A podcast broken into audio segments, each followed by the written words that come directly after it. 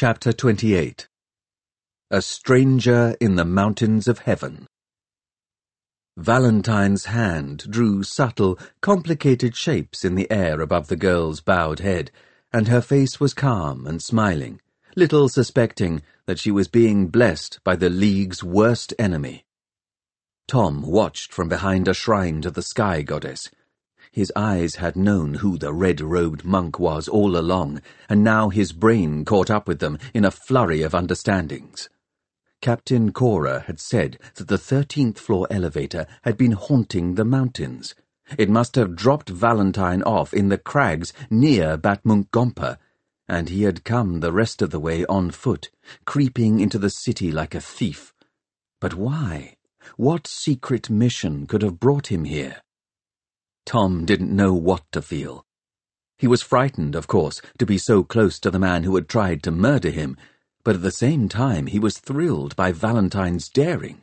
What courage it must have taken to sneak into the great stronghold of the League under the very noses of London's enemies. It was the sort of adventure that Valentine had written about, in books that Tom had read again and again, huddled under the blankets in the third-class apprentice's dorm with a flashlight, long after lights out. Valentine finished his blessing and moved on. For a few moments, Tom lost sight of him among the crowds in the square, but then he spotted the red robe climbing on up the broad central stairway. He followed at a safe distance, past beggars and guards and hot food vendors, none of whom guessed that the red-robed figure was anything more than one of those crazy holy men. Valentine had his head bowed now, and he climbed quickly, so Tom did not feel in any danger as he hurried along twenty or thirty paces behind. But he still didn't know what he should do. Hester deserved to know that her parents' murderer was here. Should he find her? Tell her? But Valentine must be on some important mission for London, maybe gathering information, so that the engineers would know exactly where to aim Medusa. If Hester killed him, Tom would have betrayed his whole city. He climbed upward, ignoring the pain of his broken ribs. Around him, the terraces of Batmunkh were speckled with lamps and lanterns, and the envelopes of taxi balloons glowed from within as they rose and fell, like strange sea creatures swimming around a coral reef. And slowly he realized that he didn't want Valentine to succeed in whatever he was planning. London was no better than Tunbridge Wheels, and this place was old and beautiful. He wouldn't let it be smashed. It's Valentine! he shouted, charging up the stairs, trying to warn the passers-by of the danger. But they just stared at him without understanding and when at last he reached the red-robed man and pulled his hood down, he found the round, startled face of a pilgrim monk blinking back at him. He looked around wildly and saw what had happened. Valentine had taken a different stairway out of the central square, leaving Tom following the wrong red robe. He went running down again.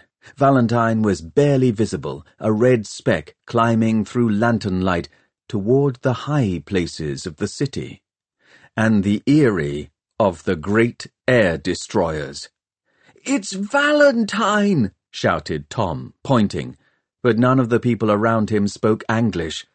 Some thought he was mad, others thought he meant that Medusa was about to strike. A wave of panic spread across the square, and soon he heard warning gongs sounding in the densely packed terraces of shops and inns below. His first thought was to find Hester, but he had no idea where to look. Then he ran to a taxi balloon and told the pilot, Follow that monk! But the woman smiled and shook her head, not understanding. Uh, Feng Hua! Tom shouted, remembering Anna Fang's league name, and the taxi pilot nodded and smiled, casting off. He tried to calm himself as the balloon rose. He would find Miss Fang. Miss Fang would know what to do. He remembered how she had trusted him with the Jenny during the flight across the mountains, and felt ashamed for turning on her in the council meeting. He was expecting the taxi to take him to the governor's palace, but instead it landed near the terrace where the Jenny Haniver was berthed. The pilot pointed toward an inn that clung to the underside of the terrace above like a house martin's nest. Feng Hua, she said helpfully. Feng Hua. For a panic-stricken moment, Tom thought that she had carried him to an inn with the same name as Miss Fang. Then, on one of the establishment's many balconies, he caught sight of the aviatrix's blood-red coat. He thrust all the money he had at the pilot, shouting, Keep the change! and left her staring at the unfamiliar faces of Quirke and Crome as he raced away. Miss Fang was sitting at a balcony table with Captain Khora and the stern young Caroline flyer who had been so angry at Tom's outburst earlier. They were drinking tea and deep in discussion, but they all leaped up as Tom blundered out onto the balcony. Where's Hester? he demanded. Down on the mooring platforms in one of her moods, said Miss Fang. Why? Valentine, he gasped. He's here, dressed as a monk. The inn's musicians stopped playing, and the sound of the alarm gongs in the lower city came drifting through the open windows. Valentine, here, sneered the Caroline girl. It's a lie. The barbarian thinks he can frighten us. Be quiet, Sathya. Miss Fang reached across and gripped Tom by the arm. Is he alone? As quickly as he could, Tom told her what he had seen. She made a hissing sound through her clenched teeth. He has come after our air fleet. He means to cripple us.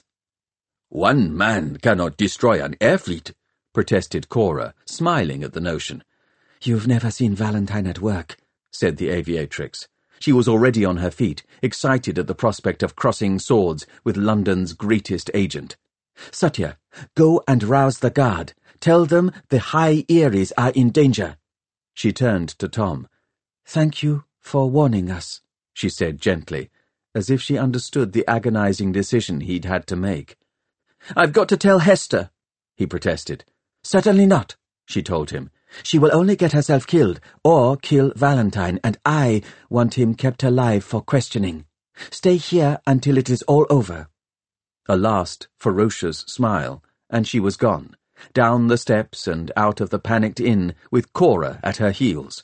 She looked grim and dangerous and very beautiful, and Tom felt himself brushed by the same fierce love that he knew Khora and the Caroline girl and the rest of the League must feel for her. But then he thought of Hester, and what she would say when she learned that he had seen Valentine and hadn't even told her. Great Quirke! he shouted suddenly. I'm going to find her. Sathya just stared at him, not stern any more, just frightened and very young. And as he ran toward the stairs, he shouted back at her, You heard what Miss Fang said? Raise the alarm! Out onto dark ladderways again, down to the mooring platform where the Jenny Haniver hung at anchor. Hester! Hester! he shouted. And there she was, coming toward him through the glow of the landing lights, tugging the red shawl up across her face. He told her everything, and she took the news with the cold, silent glare he had expected. Then it was her turn to run, and he was following her up the endless stairs. The wall made its own weather. As Tom and Hester neared the top, the air grew thin and chill, and big fluttering snowflakes brushed their faces like butterfly wings. They could see lantern light on a broad platform ahead, where a gas tanker was lifting away, empty from the high Eyries. Then there was an unbelievable gout of flame shooting out of the face of the wall, and another, and another, as if it were dragons, not airships, that were stabled there. Caught in the blast, the tanker's envelope exploded, white parachutes blossoming around it as it began to fall. Hester stopped for a moment and looked back, flames shining in her eye. He's done it. We're too late. He's fired their air fleet. They ran on. Tom's ribs hurt him at every breath, and the cold air scorched his throat, but he kept as close behind Hester as he could, crunching through snow along a narrow walkway to the platform outside the Eyries. The bronze gates stood open, and a crowd of men were pouring out, shielding their faces from the heat of the blaze within. Some of them were dragging wounded comrades, and near the main door Tom saw Khora being tended by two of the ground crew. The aviator looked up as Tom and Hester ran to him. Valentine, he groaned. He bluffed his way past the sentries, saying he wanted to bless our airships. He was setting his explosives when Anna and I arrived. Oh, Tom, we never imagined that even a barbarian would try something like this. We weren't prepared. Our whole air fleet, my poor Mokele-Mbembe. He broke off, coughing blood. Valentine's sword had pierced his lung. What about Miss Fang? asked Tom. Khora shook his head. He did not know. Hester was already stalking away into the searing heat of the hangars, ignoring the men who tried to call her back. Tom ran after her. It was like running into an oven. He had an impression of a huge cavern with smaller caverns opening off it, the hangars where the League's warships were housed. Valentine must have gone quickly from one ship to the next, placing phosphorus bombs. Now only their buckling ribs were visible in the white-hot heart of the blaze. Hester! shouted Tom, his voice lost in the roar of the flames, and saw her a little way ahead of him, hurrying down a narrow tunnel that led deeper into the wall. I'm not following her in there, he thought. If she wants to get herself trapped and roasted, that's her problem. But as he turned back toward the safety of the platform, the ammunition in the gondolas of the burning airships caught, and suddenly there were rockets and bullets flying everywhere, bursting against the stone walls and howling through the air around him. The tunnel was closer than the main entrance, and he scrambled into it, whispering prayers to all the gods he could think of. Fresh air was coming from somewhere in front of him, and he realized that the passage must lead right through the wall to one of the gun emplacements on the western face. Hester! he shouted. Only echoes replied, muddled with the echoing roar of the fires in the hangar. He pressed on. At a fork in the tunnel lay a huddled shape, a young airman cut down by Valentine's sword. Tom breathed a sigh of relief that it was not Hester or Miss Fang, and then felt guilty because the poor man was dead. He studied the branching tunnel. Which way should he go? Hester? he shouted nervously. Echoes. A stray bullet from the hangar came whining past and struck sparks off the stonework by his head. Choosing quickly, he ducked down the right-hand passage.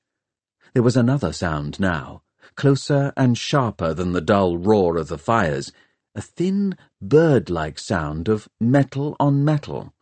Tom hurried down a slippery flight of steps, saw light ahead, and ran toward it. He emerged into the cold and the fluttering snow on a broad platform where a rocket battery gazed out toward the west. Flames flapped and tore in an iron brazier, lighting the ancient battlements, the sprawled bodies of the rocket crew, and the wild shimmer of swords as Valentine and Miss Fang battled each other back and forth across the scrabbled snow. Tom crouched in the shadows at the tunnel's mouth, clutching his aching ribs and staring. Valentine was fighting magnificently. He had torn off his monk's robes to reveal a white shirt, black breeches, and long black boots, and he parried and thrust and ducked gracefully under the aviatrix's blows. But Tom could see that he had met his match. Holding her long sword two-handed, Miss Fang drove him back toward the rocket battery and the bodies of the men he had killed, anticipating every blow he made, feinting and swinging, jumping into the air to avoid a low backstroke, until at last she smashed the sword from his hand. He went down on his knees to reach for it, but her blade was already at his throat, and Tom saw a dark rill of blood start down to stain the collar of his shirt. Well done, he said, and smiled the smile that Tom remembered from that night in the gut. A kind, amused, utterly sincere smile. Well done, Feng Hua. Quiet, she snapped. This isn't a game. Valentine laughed. On the contrary, my dear Windflower, it's the greatest game of all, and my team appears to be winning. Haven't you noticed that your air fleet is on fire? You really should have tightened up your security arrangements. I suppose because the League has had things its own way for a thousand years, you think you can rest on your laurels. But the world is changing. He's playing for time, thought Tom, but he could not see why. Cornered on this high platform, unarmed, with no chance of escape, what did Valentine hope to gain by taunting the aviatrix? He wondered if he should go forward and pick up the fallen sword and stand by Miss Fang until help arrived. But there was something so powerful and dangerous about Valentine, even in defeat, that he dared not show himself. He listened, hoping to catch the sounds of soldiers coming down the tunnel, and wondering what had become of Hester. All he could hear was the distant clamour of gongs and fire bells from the far side of the wall, and Valentine's flirtatious, half-mocking voice. You should come and work for London, my dear. After all, this time tomorrow the shield wall will be rubble. You will need a new employer. Your league is finished. And light burst down from above, the harsh beam of an airship's searchlight raking across the snow. The aviatrix reeled blindly backward, and Valentine leaped up, snatching his sword, pulling her hard against him as he drove it home. For a moment, the two of them stumbled together, like drunken dancers at the end of a party, close enough to Tom's hiding place for him to see the bright blade push out through the back of Miss Fang's neck and hear her desperate, choking whisper. Hester Shaw will find you. She will find you, and... Then Valentine wrenched his sword free and let her fall, turning away, leaping up onto the battlements as the thirteenth floor elevator came looming down out of the searchlight's glare. Chapter 29 Going Home The black airship had been drifting in silence, riding the wind to this high rendezvous, while the defenders of Batmunkh Gompa were busy with fires and explosions. Now her engines burst into life, churning the drifting snowflakes and drowning out Tom's cry of horror. Valentine walked out along the barrel of a rocket launcher as nimbly as an athlete on a bar and sprang, spread-eagling himself for an instant on the naked air before his hands found the rope ladder that Pewsey and Gench had lowered for him. Catching it, he swung himself up into the gondola. Tom ran forward and was plunged into sudden darkness as the searchlight snapped off. Rockets from higher batteries came sparkling down to burst against the elevator's thick hide. One shattered some glass in the gondola, but the black airship was already powering away from the wall. The backwash from its propellers slammed into Tom's face as he knelt over Anna Fang, shaking her in the dim hope that she might wake. It's not fair, he sobbed. He waited till you were dazzled. You beat him.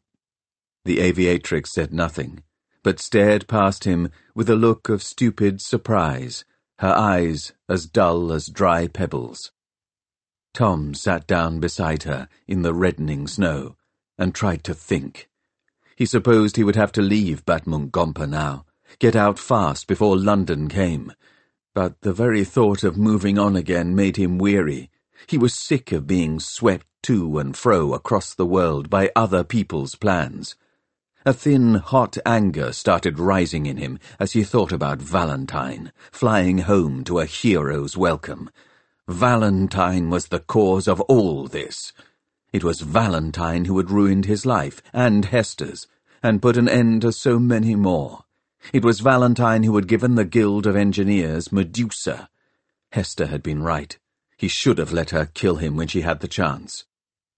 There was a noise at the far end of the platform, and he looked up and saw a black mass of arms and legs and coat hurriedly untangling itself like a big spider fallen from the ceiling.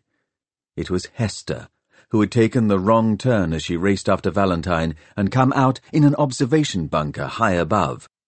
Now here she was, having scrambled down thirty feet of snowy wall and dropped the final ten. Her eye rested for a moment on the fallen aviatrix, Then she turned and went to the battlements and stared out at the dark and dancing snow. It should have been me, Tom heard her say. At least I would have made sure I took him with me. Tom watched her. He felt tight and sick and trembly from the grief and rage inside him, and knew that this was how Hester must feel, how she had always felt ever since Valentine killed her parents. It was a terrible feeling, and he could think of only one way to cure it. He groped under the collar of Anna's coat and found the key on its lanyard and wrenched it free. Then he stood up and went to where Hester was and put his arms around her. It was like hugging a statue. She was so stiff and tense. But he needed to hold on to something, so he hugged her anyway. Guns were still firing overhead in the vain hope of hitting the thirteenth floor elevator.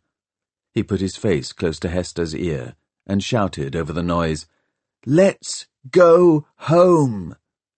She looked around at that, puzzled and a little annoyed. Have you gone funny? Don't you see? he shouted, laughing at the crazy idea that had just come creeping into his mind. Someone's got to make him pay. You were right. I shouldn't have stopped you before, but I'm glad I did, because the gut police would have killed you and then we'd never have met. Now I can help you get to him and help you get away afterward. We'll go back to London, now, together. You have gone funny, said Hester, but she came with him anyway, helping him find a way back through the shield wall while soldiers came running past them, frightened, soot-stained, and far too late, crying out in woe when they saw the bodies on the rocket platform. The night sky over Bad Gompa was full of smoke and tatters of singed envelope fabric. Fires were still burning in the high eyries, but already the roads in the valley were clogged with constellations of small lights, the lanterns of refugees, spilling away into the mountains like water bursting from a breached dam. With the death of the air fleet, the shield wall was finished, and its people were fleeing as fast as their feet and mules and ox carts and freight balloons could take them. Down at the mooring platform, ships were already lifting into the smoky sky and turning south. The Carolan girl, Sathya, was trying to rally some panic-stricken soldiers, sobbing, Stay and hold the wall. The Southern Air Fleet will reinforce us. They can be here in less than a week. But everyone knew that Batmunkh Gompa would be gone by then, and London would be pushing south toward the League's heartlands. Stay and hold the wall, she begged, but the airships kept lifting past her, lifting past her. The Jenny Haniver still hung at anchor, silent, dark. The key that Tom had taken from Anna Fang's body fitted snugly into the lock on the forward hatch, and soon he was standing on the flight deck, staring at the controls. There were far more of them than he remembered. Are you sure we can do this? asked Hester softly. Of course, said Tom. He tried a few switches. The hatch sprang open again. The cabin lights came on. The coffee machine started making a noise like a polite dog clearing its throat, and a small inflatable dinghy dropped from the roof and knocked him over. Quite sure? she asked, helping him up. Tom nodded. I used to build model airships when I was little, so I understand the principle. And Miss Fang showed me the controls when we were in the mountains. I just wish she'd labelled everything in English. He thought for a moment then hauled on another lever, and this time the engines throbbed into life. Out on the mooring platform, people turned to stare, and some made the sign against evil. They had heard of Feng Hua's death, and wondered if it was her restless ghost aboard the Jenny Haniver. But Sathya saw Tom and Hester standing at the controls and came running toward them. Frightened that she would stop him taking off, Tom hunted for the lever that moved the engine pods. Bearings grated as they swiveled into takeoff position. He laughed, delighted at the way the airship responded to the touch of his hands on the controls, hearing the familiar creak and huff of the gas valves somewhere overhead and the clang of the mooring clamps disengaging. People waved their arms and shouted, and Sathya pulled out a gun, but at the last moment Captain Khora came stumbling out onto the platform, supported by one of his crewmen, and gently took it from her. He looked up at Tom, raising a hand to wish him luck, and the surprising pinkness of his palm and fingertips was what stuck in Tom's mind as the airship swayed uncertainly up into the sky and climbed through the smoke from the high eyries. He took one last look down at Batmunkh Gompa, then swung her out over the shield wall and turned her nose toward the west. He was going home. Chapter 30 A Hero's Welcome The clouds that had shed their snow on Batmunkh Gompa blew west to fall as yet more rain on London and it was raining still when the 13th floor elevator reached home early the following afternoon. No crowds were waiting to welcome it. The sodden lawns of Circle Park were deserted, except for some workers from the recycling department who were cutting down the trees. But the Guild of Engineers had been warned of Valentine's return, and as the great airship came nosing down into the wet flare of the landing beacons, they ran out onto the apron, with the rain beating on their bald heads and the lights making splashy reflections on their coats.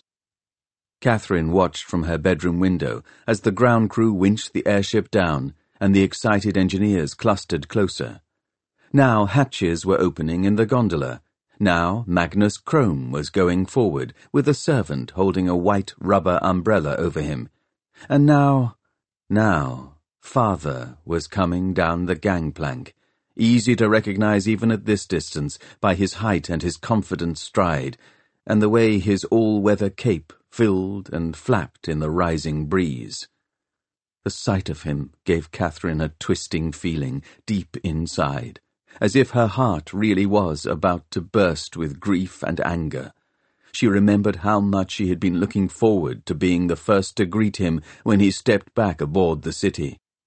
Now she was not sure that she could even bring herself to speak to him. Through the wet glass, she saw him talk to Crome, nodding, laughing. A surge of white coats hid him from her for a moment, and when she saw him again, he had pulled himself away from the Lord Mayor and was hurrying across the soggy lawns toward Clio House, probably wondering why she hadn't been waiting for him at the quay. She panicked for a moment and wanted to hide, but Dog was with her, and he gave her the strength she needed. She closed the tortoiseshell shutters and waited until she heard Father's feet on the stairs, Father's knock at the door. Kate? came his muffled voice. Kate, are you in there?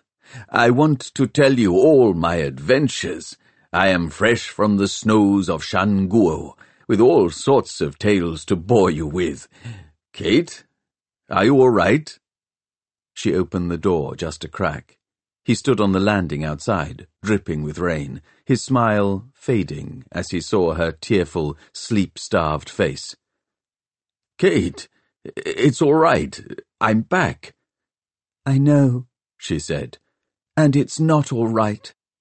I wish you died in the mountains. What? I know all about you, she told him. I've worked out what you did to Hester Shaw. She let him into the room and shut the door, calling sharply to Dog when he ran to greet him. It was dark with the shutters closed, but she saw father look at the heap of books spilling from the corner table, then at her. There was a freshly dressed wound on his neck, blood on his shirt. She twined a finger in her tangled hair and tried hard not to start crying again. Valentine sat down on the unmade bed. All the way from Batmunkh Gompa, Anna Fang's last promise had been echoing in the corners of his mind. Hester Shaw will find you. To have the same name thrown at him here, by Catherine, was like a knife in the heart. Oh, you needn't worry, said Catherine bitterly. No one else knows. I learned the girl's name, you see and Dr. Arkengarth told me how Pandora Shaw was murdered, and I'd already found out that she died seven years ago, around the time you got back from that expedition, and the Lord Mayor was so pleased with you. So I just put it all together, and... She shrugged. The trail had been easy to follow once she had all the clues. She picked up a book she had been reading and showed it to him. It was Adventures on a Dead Continent, his own account of his journey to America. She pointed to a face in a group photograph of the expedition, an aviatrix who stood beside him, smiling. I didn't realize at first, she said, because her name had changed. Did you kill her yourself, or did you get Pewsey and Gench to do it? Valentine hung his head, angry, despairing, ashamed. A part of Catherine had been hoping against hope that she was wrong, that he would deny it, and give her proof that he was not the Shaw's killer. But when she saw his head go down, she knew that he could not, and it was true. He said, You must understand, Kate. I did it for you. For me? He looked up at last, but not at her. He stared at the wall near her elbow and said, I wanted you to have everything. I wanted you to grow up as a lady, not as an out-country scavenger like I had been. I had to find something that Crome needed. Pandora was an old comrade from the American trip, just as you say, and yes, she was with me when I found the plans and access codes to Medusa. We never imagined it would be possible to reconstruct the thing. Later, Pandora and I went our separate ways. She was an anti-tractionist, and she married some clod-hopping farmer, and settled down on a place called Oak Island. I didn't know she was still thinking about Medusa. She must have made another trip to America, alone this time, and found her way into another part of the same old underground complex, a part we'd missed on the first dig, that's where she found a computer brain, said Catherine impatiently. The key to Medusa. Yes, murmured Valentine, astonished at how much she knew. She sent me a letter, uh, telling me she had it. She knew it was worthless without the plans and codes, you see, and those were in London. She thought we could sell it and share the proceeds, and I knew that if I could give Crome a prize like that, it would make my fortune, and your future would be secure. And so you killed her for it, said Catherine. She wouldn't agree to sell it to Crome, said her father. She was an anti-tractionist, as I said. She wanted the League to have it. I, I had to kill her, Kate. But what about Hester? said Catherine numbly. Why did you have to hurt her? I didn't mean to, he said miserably. She must have woken up and heard something. She was a pretty child. She was about your age, and she looked so like you that she might have been your sister. Perhaps she was your sister. Pandora and I were very close at one time. My sister? gasped Catherine. Your own daughter? When I looked up from her mother's body and saw her staring at me, I had to silence her. I struck wildly at her, and I made a mess of it. I thought she was dead, but I couldn't bring myself to make sure. She escaped, vanished in a boat. I thought she must have drowned until she tried to stab me that night in the gut. And Tom? Catherine said. He learned her name, and so you had to kill him, too, because if he'd mentioned her to the historians, the truth might have come out. Valentine looked helplessly at her. You don't understand, Kate. If people discovered who she is and what I have done, not even Crome would be able to protect me. I would be finished, and you would be dragged down with me. But Crome knows, doesn't he? asked Catherine. That's why you're so loyal. Loyal as a dog, so long as you get paid and get to pretend that foreign daughter of yours is a high London lady. Rain. Rain on the windows, and the whole room quivering as London dragged itself across the sodden earth. Dog lay with his head on his paws, his eyes darting from his mistress to Valentine and back. He had never seen them fight before, and he hated it. I used to think you were wonderful, said Catherine. I used to think that you were the best, bravest, wisest person in the world. But you're not. You're not even very clever, are you? Didn't you realize what Crome would use the thing for? Valentine looked sharply at her. Of course I did. This is a town-eat-town world, Kate. It's a shame Panzerstadt Bayreuth had to be destroyed, of course, but the shield wall has to be breached if London is to survive. We need a new hunting ground. But people live there, wailed Catherine. Only anti-tractionists, Kate, and most of them will probably get away. They'll stop us. They've got airships. No. In spite of everything, Valentine smiled, proud of himself. Why do you think Crome sent me east? The League's northern air fleet is in ashes. Tonight, Medusa will blast us a passage through their famous wall. He stood up and reached for her, smiling, as if this victory that he was delivering would put right everything he had done. Crome tells me that firing is scheduled for nine o'clock. There's to be a reception at the Guildhall beforehand. Wine, nibbles, and the dawn of a new era. Will you come with me, Kate? I'd like you to. Her last hope had been that he had not known Crome's mad plan. Now even that was gone. You fool! she screamed. Don't you understand what he's doing is wrong? You've got to stop him. You've got to get rid of his horrible machine. But that would leave London defenceless in the middle of the hunting ground, her father pointed out. So? We will have to carry on as we always have, chasing and eating, and if we meet a bigger city and get eaten ourselves, well, even that would be better than being murderers. She couldn't bear to be in that room with him another second. She ran, and he did not try to stop her, or even call her back, just stood there, looking pale and stunned.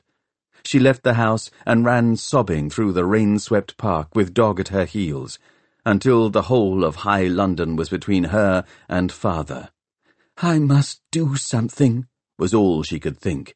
I must stop Medusa. She hurried toward the elevator station, while the goggle screen loops began to blare the good news of Valentine's return all over London. Chapter 31 The Eavesdropper London gathered speed, racing toward the mountains. Semi-static towns that had hidden for years on these high steppes were startled out of their torpor by its coming, and went lumbering away, leaving behind them green patches of farmland, and once a whole static suburb. The city paid no heed to any of them. The whole of London knew the Lord Mayor's plan by now. In spite of the cold, people gathered on the forward observation decks and peered through telescopes toward Shan Guo, eager for their first glimpse of the legendary wall. Soon, they told each other. This very night. A whole new hunting ground. Most people at the museum were used to Catherine and Dog by now, and nobody paid very much attention as she hastened through the lower galleries with the white wolf trotting behind her.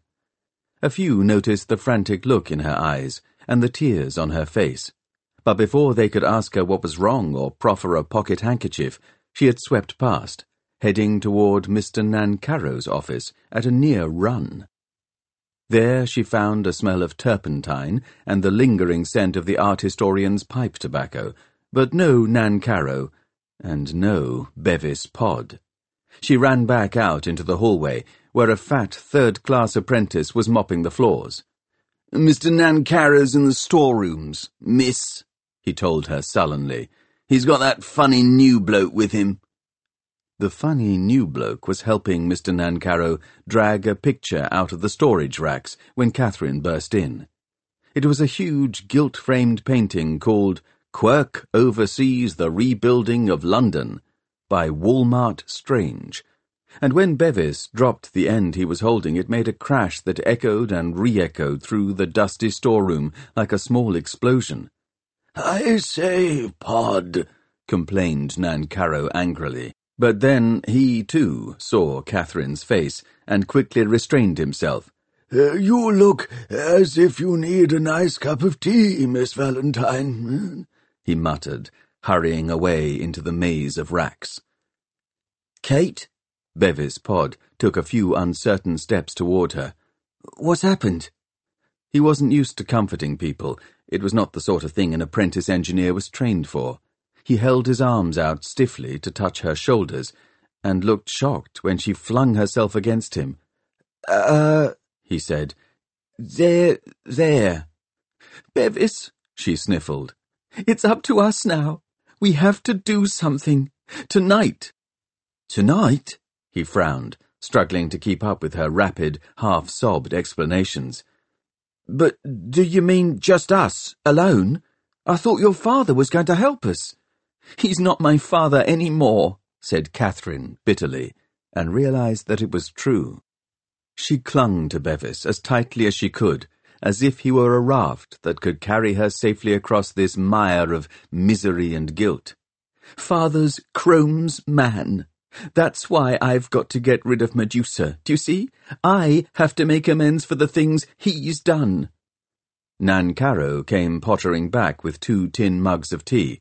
Uh, um, oh, ah, he mumbled, embarrassed at finding his two young friends in one another's arms. I mean, yes, paperwork, mustache back in an hour or two. Carry on, Pod. As he left, he almost fell over the fat third-class apprentice who had been mopping the passage just outside the storeroom door. For Quirke's sake, Melliphant, they heard him snap. Can't you keep out of the way? But Herbert Melliphant could not keep out of the way. Ever since his demotion, he had been looking for a handhold that would help him claw his way back up to first class. This pod person had caught his eye a few days ago, this stranger who seemed so friendly with the old guildsman, who went about with the head historian's daughter, who dressed as an apprentice, but who didn't sleep with the others in the dormitory or join them for lessons. He had heard on the goggle screens that the Guild of Engineers were still hunting the people who had infiltrated their secret meeting, and he was starting to suspect that Dr. Vambrace might be very interested in Nancarrow's little helper. As soon as the old man was out of sight, he put down his mop and pail and stepped back to the door. The Anti-Traction League can't defend themselves, Catherine was saying. That's what father has been doing, spying out their cities and blowing up their air fleet. That's why it's up to us. What about the historians? asked Bevis. Catherine shrugged. They're too scared to help us. But I can do it alone. I know I can. Father's invited me to the Lord Mayor's reception. I'm going to go. I'm going to find father and tell him I've forgiven him, and we'll go to Crome's party, like a happy little family. But while the others are all telling Crome how clever he's been and eating sausages on sticks, I'll slip away and find Medusa and smash it. Do you think a hammer would do the trick? I know where Dr. Arkengarth keeps the keys to the caretaker's stores. There's bound to be a hammer in there. Or, or a crowbar. Would a crowbar be better? She laughed, and saw Bevis flinch at the mad, brittle sound. For a moment she feared that he was about to say something like, calm down, or it can't possibly work. She touched his face, his blushing ears, and felt the quick pulse beating in his throat, and the muscles flexing as he swallowed. A bomb, he said. What? Medusa. Must be huge. It probably fills half of St. Paul's. If you really want to smash it, you need explosives. He looked excited and scared. The cleaning stuff the museum caretakers use has nitrogen in it, and if I mix it with some of Dr. Nancarrow's picture restoring fluids and make a timer. How do you know all this? asked Catherine, shocked, because even she had not thought as far as bombs. Basic chemistry, said Bevis with a shrug. I did a course in the learning labs. Is that all they think about, your lot? she whispered. Making bombs and blowing things up? No, no, he replied. But science is like that. You can use it to do whatever you want. Kate, if you really want to do this, I'll make you a bomb you can put in a satchel. If you can get to Medusa, leave it near the computer brain and set the timer and run away. Uh, half an hour later. Outside, Melliphant's ear flattened itself against the wood of the door like a pale slug. Faster and faster and faster. It is as if the Lord Mayor's eagerness has infected the very fabric of his city. The pistons in the engine rooms beat as eagerly as his heart. The wheels and tracks race like his thoughts, rushing toward the wall and the next chapter in London's great story. All afternoon, Valentine has hunted for Catherine through the park, startling his friends from their suppers by suddenly looming up at the French windows, a dripping wraith in blood-stained clothes, demanding, Is my daughter here? Have you seen her? Now he strides to and fro across the drawing-room at Clio House, his boots dribbling water onto the muddy carpet as he tries to walk the wet cold of the park out of his bones, the fear out of his mind. At last, he hears footsteps on the gravel drive, footsteps in the entrance hall, and Pewsey bursts in, looking as wet and miserable as his master. I tracked her down, Chief. She's at the museum. Been spending a lot of time there lately, according to old Creeber at the front desk. Take me there, shouts Valentine. You sure, Chief? Pewsey studies his own feet rather than look at his master's feverish, tear-streaked face. I think it might be better if you let her alone for a bit. She's safe at the museum, ain't she? And I reckon she needs a chance to think things over. She'll come back in her own time. Valentine slumps down in a chair, and the old aviator moves quietly around the room, lighting the lamps. Outside, the daylight is fading. I've polished your sword and laid out your best robes in the dressing room, says Pewsey gently. It's the Lord Mayor's reception, sir, remember? Wouldn't do to miss it. Valentine nods, staring at his hands, his long fingers. Why did I go along with his schemes all these years, Pewsey? Why did I give him Medusa? I couldn't rightly say, sir. He stands up with a sigh and heads for the dressing room. He wishes he had Kate's sharpness to know so easily what's right, what's wrong. He wishes he had the courage to stand up to Crome the way she wants him to. But it is too late for that. Too late. Too late. And Crome himself looks up from his dinner, a puree of vegetables and meat substitute with just the right amounts of proteins, carbohydrates, vitamins, etc looks up at the shivering apprentice historian whom Vambrace has just thrust into his office, and says, So, apprentice Melliphant, I gather you have something to tell us.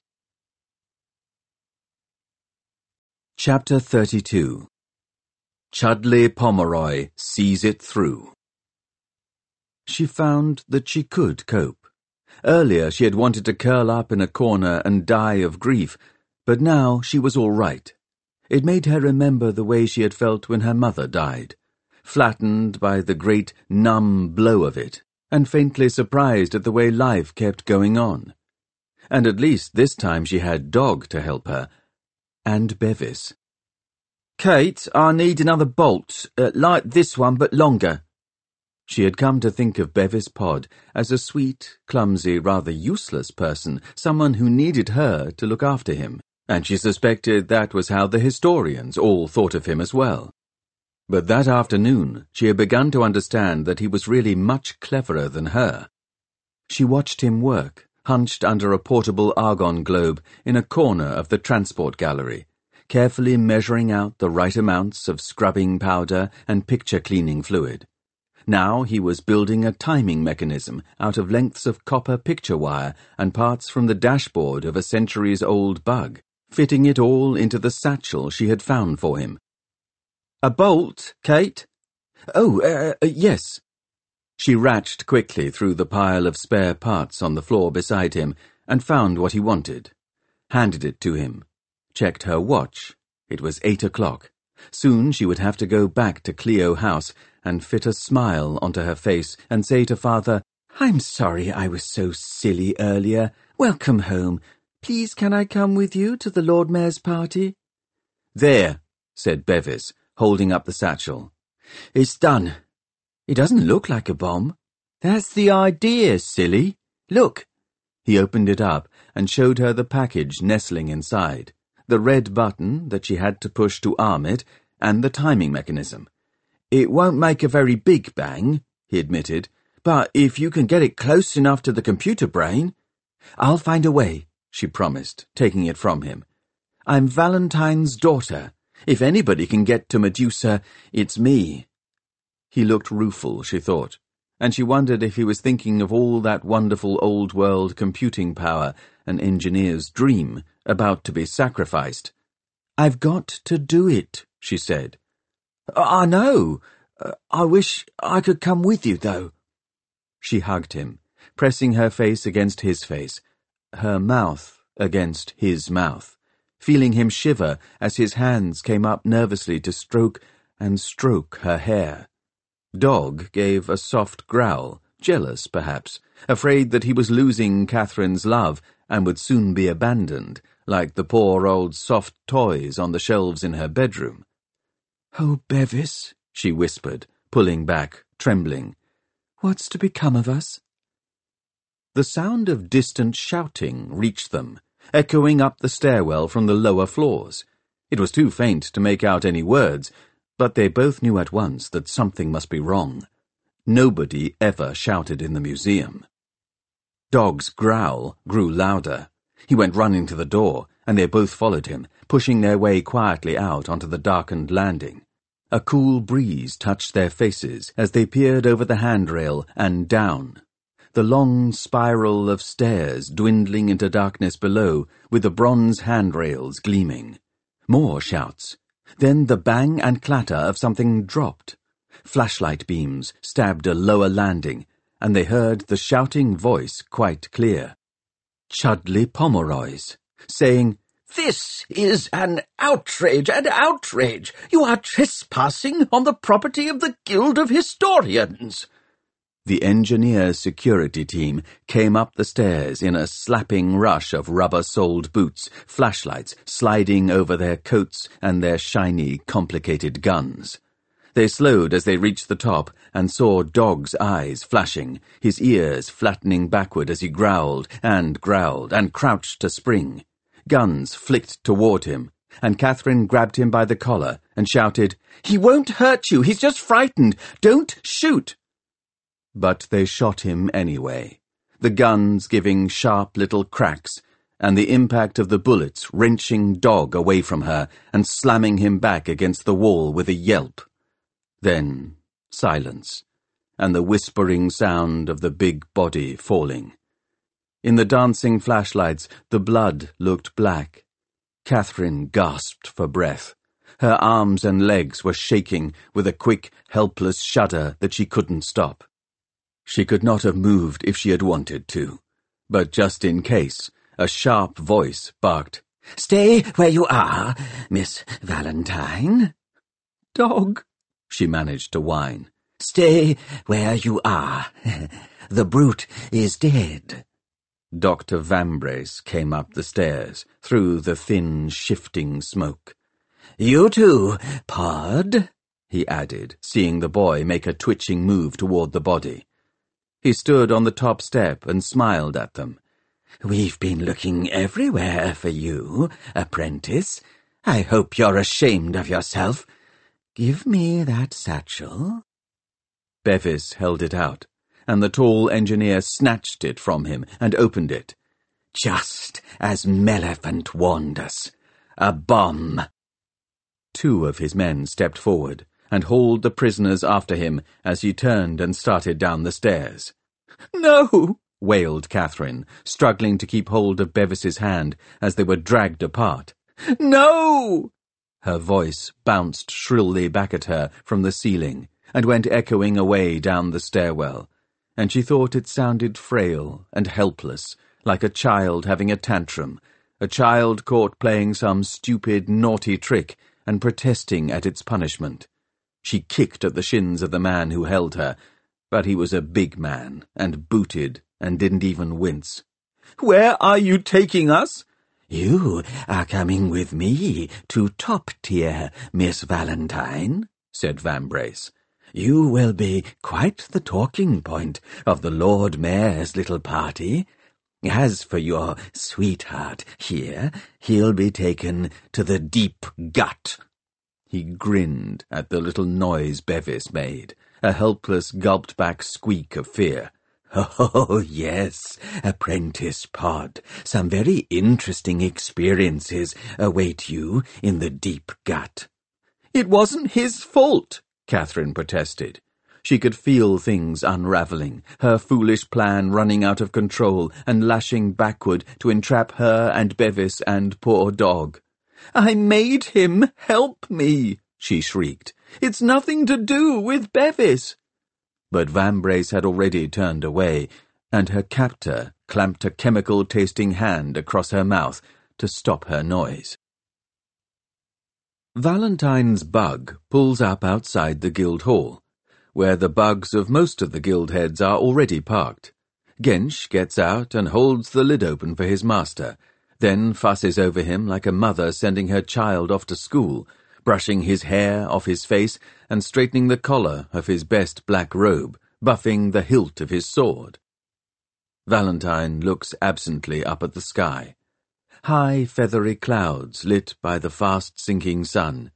The wind is still blowing from the east, and it brings a smell of snow that cuts through his thoughts of Catherine for a moment, making him think again of Shan Guo. Hester Shaw will find you the windflower had whispered, dying. But how could she have known about Hester? She could not have met the girl. Could she? Could she? Is Hester still alive? Has she made her way somehow to Batmunkh And is she waiting in those mountains now, ready to climb back aboard London and try again to kill him, or worse, to harm his daughter? Pushing Gench's big hands away, he says, If you don't mind missing the party, boys, it might be worth taking the 13th floor elevator up for a spin tonight, just in case those poor brave fools from the League try anything. Right you are, Chief. The two old airmen have not been looking forward to the Lord Mayor's reception, all that finger food and posh chat. Nothing could cheer them up better than the prospect of a good fight. Gench climbs in next to Pewsey, and the bug veers away, startling engineers and beefeaters out of its path. Valentine straightens his own tie and walks quickly up the steps into the guild hall. The engineers marched their prisoners through the lower galleries of the museum to the main hall. There was nobody around. Catherine had never seen the museum as empty as this. Where were the historians? She knew they couldn't help her, but she wanted to see them, to know that somebody knew what had become of her. She kept listening for the pattering feet of dog on the floor behind her, and being surprised when she couldn't hear them, and then remembering. Bevis was marching next to her, but he wouldn't look at her, just stared straight ahead, as if he could already see the chambers of the deep gut, and the things that would happen to him there. Then, at the top of the steps that led down to the main entrance, the engineers halted. Down in the foyer, their backs to the big glass doors, the historians were waiting. While Vambrace's men were busy upstairs, they had raided the display cases in the Weapons and Warfare Gallery, arming themselves with ancient pikes and muskets, rusty swords and tin helmets. Some had strapped breastplates over their black robes, and others carried shields. They looked like a chorus of brigands in an amateur pantomime. What is the meaning of this? barked Dr. Vambrace. Chudley Pomeroy stepped forward, holding a blunderbuss with a brass muzzle as broad as a tuber's. Catherine started to realize that other historians were watching from the shadows at the edges of the hall, lurking behind display cases, pointing steam-powered rifles through the articulated ribs of dinosaurs. Gentlemen, said Pomeroy nervously, uh, you are on the property of the Guild of Historians. I suggest that you unhand those young people immediately. Immediately, agreed Dr. Coruna, training her dusty musket on the red wheel between Vambrace's eyebrows. The engineer began to laugh. You old fools! Do you think you can defy us? Your guild will be disbanded because of what you've done here today. Your silly trifles and trinkets will be fed to the furnaces, and your bodies will be broken on engines of pain in the deep gut. We'll make you history, since history is all you care about, we are the Guild of Engineers. We are the future. There was a heartbeat pause, near silent, just the echo of Vambrace's voice hanging on the musty air, and the faint sounds of men reaching for guns and arthritic fingers tightening on ancient triggers. Then the foyer vanished into smoke and stabbing darts of fire, and the noise bounced from the high domed roof and came slamming down again, a ragged crackle split by the deep boom of Pomeroy's blunderbuss and the shrieking roar of an old cannon concealed in a niche behind the ticket office, which went off with a great jet of flame as Dr. Nancarrow set his lighter to the touch-hole. Catherine saw Vambrace and the two men next to him swiped aside. Dr. Arkengarth fall backward with his arms windmilling, felt the man who held her jerk and stumble and the thick slap as a musket ball went through his rubber coat. He fell away from her, and she dropped to her knees, wondering where to hide. Nothing remained of Vambrace but his smouldering boots, which would have been cartoony and almost funny, except that his feet were still inside them. Half his men were down, but the rest were rallying, and they had better weapons than the historians. They sprayed the foyer with gunfire, striking sparks from the marble floor and flinging splinters of dinosaur bone high into the air.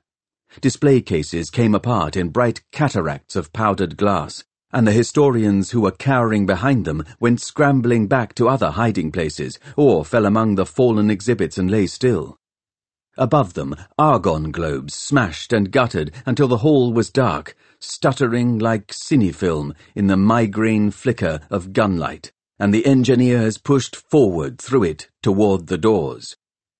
Behind them, forgotten, Bevis Pod reached for an abandoned gun and swung it up, his long hands feeling their way across the shiny metal for catches and triggers. Catherine watched him. The air around her was thick with wailing shot and whirling chips of marble and moaning battle frisbees, but she could not tear her eyes or her mind away from Bevis long enough to think about finding cover. She watched him unfold the gun's spindly armrest and wedge it into the crook of his elbow, and saw the small blue holes it made in the backs of the engineers' coats. They flung up their arms and dropped their guns and spun around and fell and Bevis Pod watched them through the bucking sights with a calm, serious look. Not her gentle Bevis any more, but someone who could kill quite coldly, as if the engineer in him really did have no regard for human life. Or maybe he had just seen so much death in the deep gut that he thought it was a little thing and did not mind dealing it out. And when he stopped shooting, it was very quiet, just the rubbery lisp of the corpses settling, and a quick, bony rattle that Catherine slowly recognized as the sound of her own teeth chattering. From the corners of the hall, historians came creeping. There were more of them than Catherine had feared. In the flicker of battle, she had thought she saw all of them shot, but although some were wounded, the only ones dead were a man called Weymouth, whom she had never spoken to, and Dr. Arkengarth. The old curator of ceramics lay near the door, looking indignant, as if death was a silly modern fad that he rather disapproved of. Bevis Pod knelt staring at the gun in his hands, and his hands were shaking, and blue smoke unravelled from the mouth of the gun and drifted up in scrolls and curlicues toward the roof. Pomeroy came stumping up the stairs. His wig had been blown off, and he was nursing a wound on his arm where a splinter of bone had cut him. Look at that, he said. I must be the first person to be harmed by a dinosaur for millions of years. He blinked at Catherine and Bevis, then at the fallen engineers. None of them were laughing at his little joke. Well, he said, well, eh? Gosh, we showed them. As soon as I told the others what was going on, we all agreed it wouldn't do. Well, uh, most of us did. The rest are locked in the canteen, along with any apprentices we thought might support Crome's men. You should have seen us, Kate. We won't let them take Miss Valentine, we all said, and we didn't. It goes to show, you know, an engineer is no match for a historian with his dander up. Or her dander, CP, chirped Moira Plim, hurrying up the steps to stand beside him. Oh, that'll teach them to fiddle with my furniture, all right. That'll show them what happens to... The visor of the helmet she was wearing snapped shut, muffling the rest. Catherine found the fallen satchel, lying in the muck and blood on the stairs. It seemed to be undamaged, except for some unpleasant stains. I've got to go to top tier. Stop Medusa. It's the only way. I'll go to the elevator station and... No! Clytie Potts came bounding up the steps from the front entrance. A couple of engineers who were stationed outside got away, she said. They'll have raised the alarm. There'll be a guard on the elevators and more security men here at any minute. Stalkers, too, probably. She met Pomeroy's worried gaze and dipped her head as if it was all her fault. Sorry, CP. Oh, that's all right, Miss Potts. Pomeroy slapped her kindly on the shoulder, almost knocking her over. Don't worry, Catherine. We'll keep the devils busy here, and you can sneak up to top tier by the cat's creep. What's that? asked Catherine. It's a sort of thing historians know about, and everybody else has forgotten, said Pomeroy, beaming. An old stairway, left over from the first days of London, when the elevator system couldn't always be relied on. It goes up from Tier 3 to Top Tier, passing through the museum on the way. Are you ready to travel? She wasn't, but she nodded. I'm going with her, said Bevis. No! It's all right, Kate. I want to. He was turning dead engineers over, looking for a coat without too many holes in it. When he found one, he began to fumble with the rubber buttons. If the engineers see you walking about alone up there, they'll guess what happened, he explained. But if I'm with you, they'll think you're a prisoner. He's right, Kate, said Pomeroy, nodding, as Clytie Potts helped the young engineer into the coat and wiped away the worst of the blood with the hem of her robe. He checked his watch. Eight thirty. Mm, Medusa goes off at nine, according to the goggle screens. That should give you plenty of time to do whatever you're planning to do, but we'd better start you on your way before those engineers get back with reinforcements.